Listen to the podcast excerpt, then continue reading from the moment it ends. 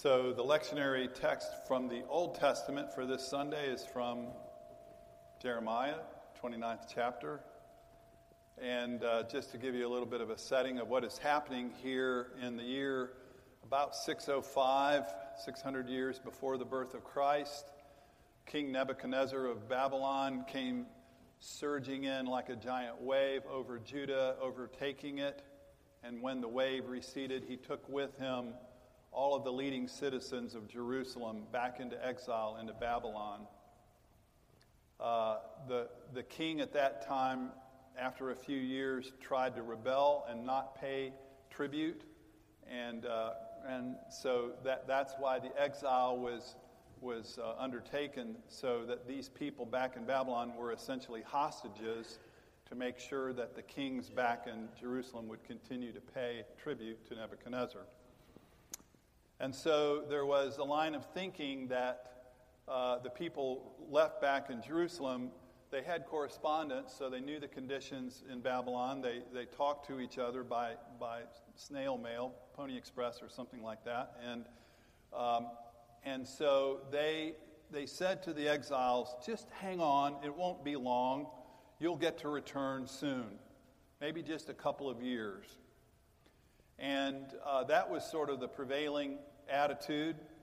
Uh, that, that this was really just sort of a mistake that God, God, it was a temporary letdown that God had, had made uh, for the Jews, and that God would quickly come to his senses and people would return home.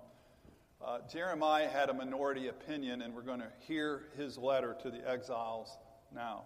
This is the word of the Lord.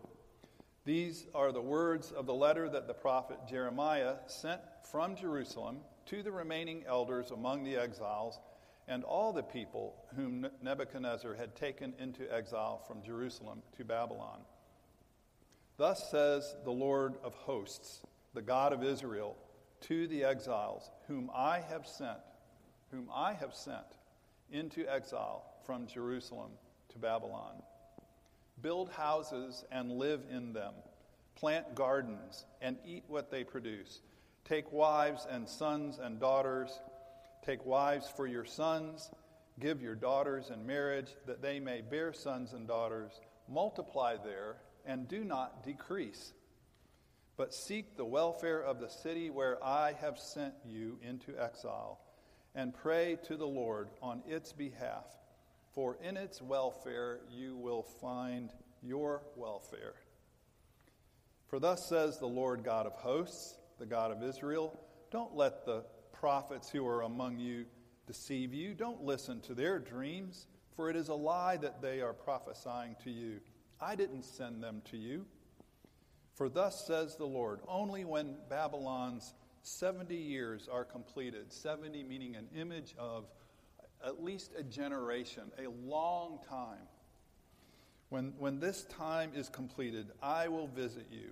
I will fulfill to you my promise and bring you back to this place. For surely I know the plans I have for you, says the Lord plans for your welfare and not for harm, to give you a future with hope. Then, when you call on me and come and pray to me, I will hear you. And when you search for me, you will find me. And, you, and if you will seek me with all of your heart, I will let you find me. And I will restore your fortunes and gather you from all of the nations, and I will bring you back from the place to which I have sent you into exile. This is the word of the Lord. So I'd like us all now to take a deep breath in and then slowly exhale. Because that's kind of what I think we're doing here today. We're exhaling after having been through quite a few days. We're here to breathe out, to give thanks that it wasn't worse, to reconnect, to be reassured that this place is still here, that we are all still here, that we are okay. We look forward to the return to normal. We can't wait, some of us, to get back to the office tomorrow, to just get back to returning to the way things were. It's this sort of feeling that the exiles had in Babylon. They just wanted to get back home.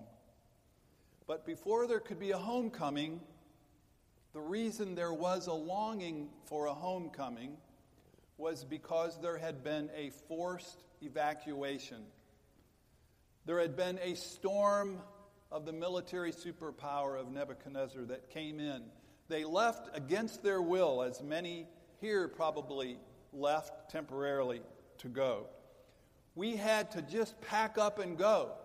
You had to leave things unfinished. You didn't you weren't able to pack up all of the food that might spoil. You couldn't make any long-term plans. You just had to get out.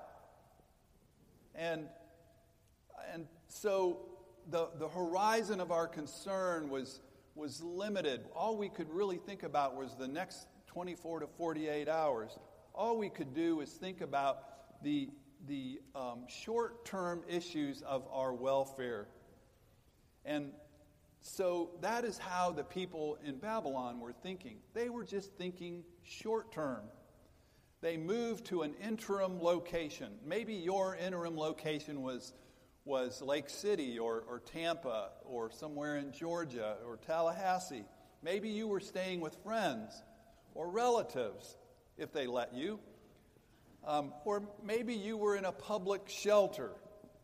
Wherever you were, you weren't in, in your own space. You weren't sleeping on your own bed. You weren't at home.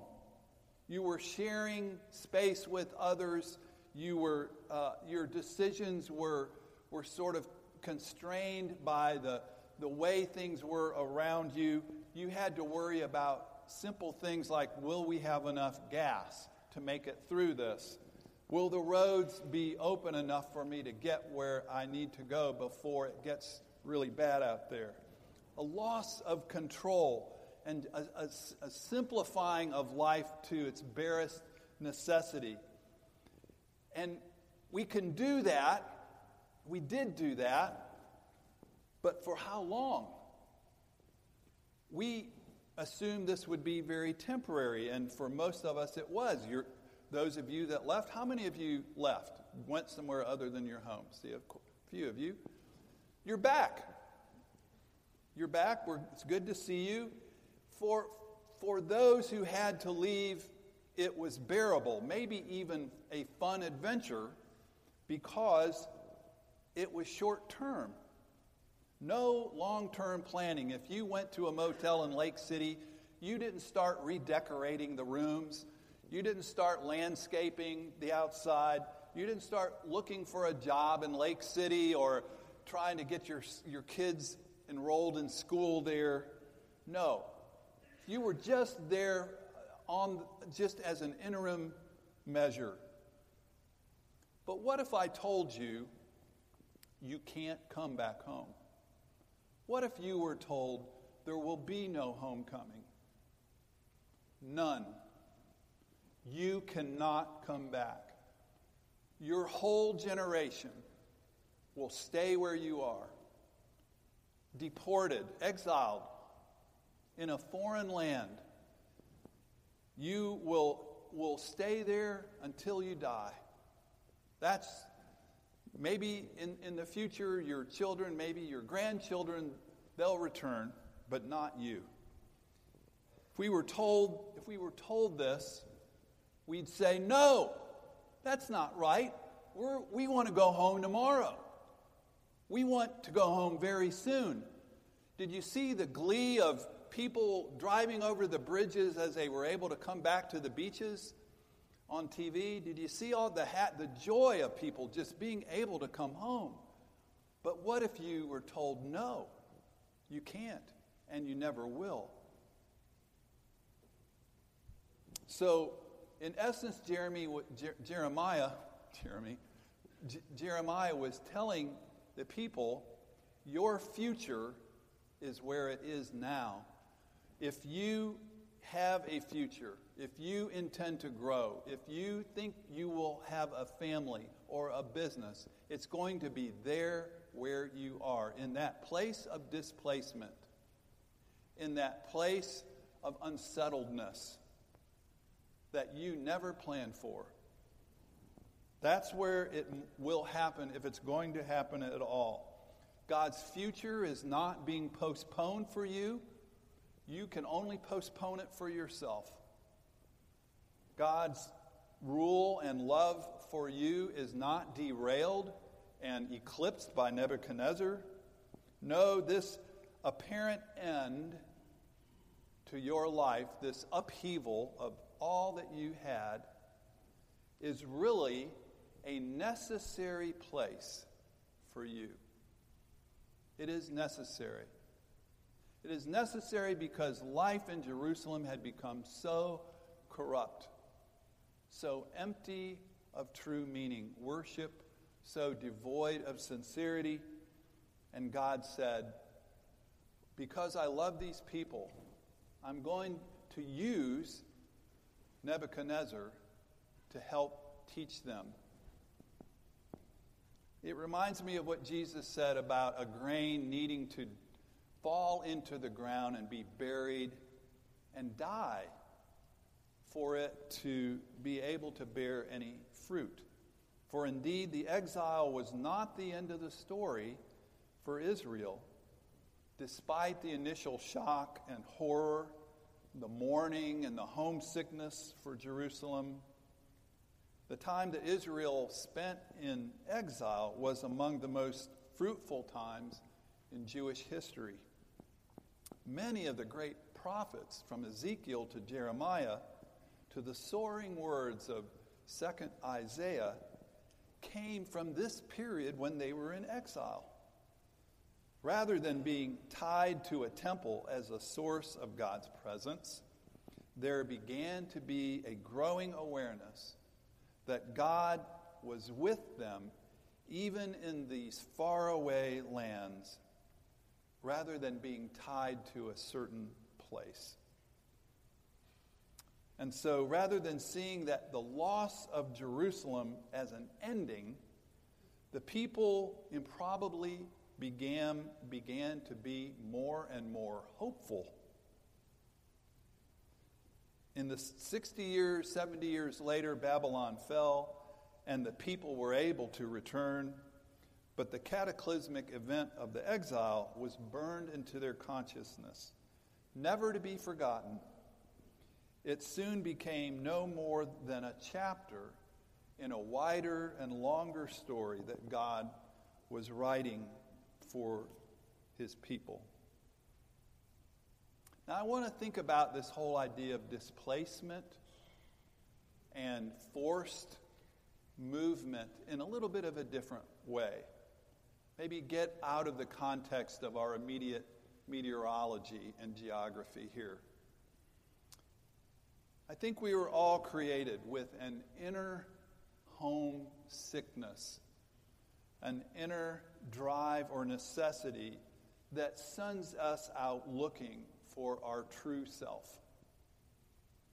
In other words, we need to leave home like, like Odysseus to find our true self. We are created with an inner restlessness and a call that urges us to take risks and to seek out that which we are hungry for a God sized hole in us that needs to be filled. It is if God has created the very dissatisfaction that only grace and finally divine love can fill. I know people who have found their exile or their displacement in divorce, in depression, in not being able to find a career in not being healed, and in so many other ways. These are not to be romanticized places. They are, they are or can be devastating places. But they are not places without the grace and hope of God.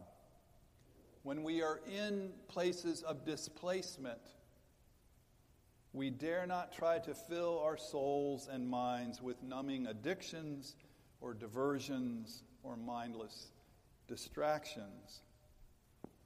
For God is found in places like Babylon, precisely in the depths of their displacement, maybe especially in the deep fathoming of their exile or in our failing and failures and falling.